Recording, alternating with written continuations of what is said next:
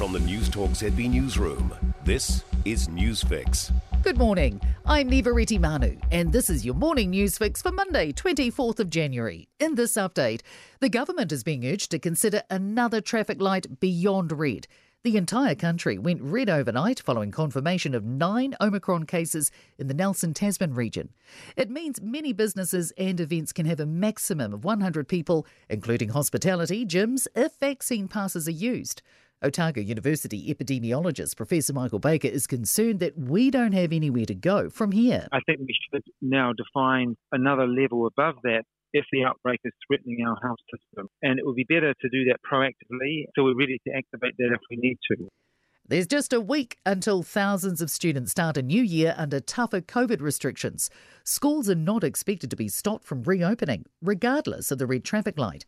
Canterbury West Coast Secondary Principals Association President Phil Holstein says schools are moving quickly to prepare. I think we're experiencing it now, sadly, that for the last two years we've had to adjust, had to be flexible, and I think we've done as best possible so far, so that will continue.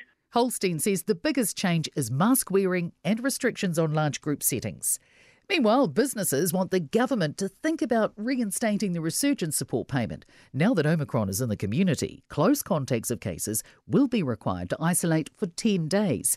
And the Finance Minister's announced a short term absence payment of $359 per worker with other business support packages available.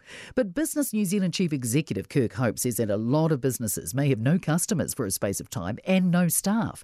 And he says that there's going to need to be some form of additional support for business that continue to rack up rent costs and other fixed costs. Delays for many of those planning on tying the knot, the Prime Minister included. Mask and physical distancing rules are tighter, and gatherings must be limited to 100 people or 25 if any attendee is yet to have the jab. Many events, including Jacinda Ardern's own wedding, can't go ahead. Wedding celebrant Aaron Bloomfield says it's the right decision. People are choosing to keep their event numbers to 100 max, so I don't think that this time round is going to impact me as much as it has in the past. The number of major events being cancelled continues to grow. The country's biggest multi sport event, the New Zealand Masters Games, planned for Dunedin, has been canned. And in Auckland, New Zealand Fashion Week, Splore Festival, and Pride Festival have been cancelled just days after the big Gay Out and Rainbow Pride Parade were called off. Christchurch's Great Kiwi Beer Festival and Sculpture on the Peninsula have also been cancelled. Wellington's Lunar New Year Festival has scrapped many of its major events.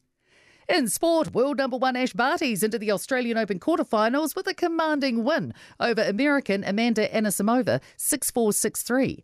Liverpool's tightened the gap ever so slightly on leaders Manchester City in the English Premier League with a 3 1 away win over Crystal Palace. And a ninth placing for Kiwi skier Alice Robinson in her final Super G race before the Beijing Winter Olympics. She finishes her competition prep for Beijing tomorrow night with a giant slalom event. I'm Neva Manu, and that's your latest news fix. We'll be back with the next update at midday from the News Talk ZB newsroom.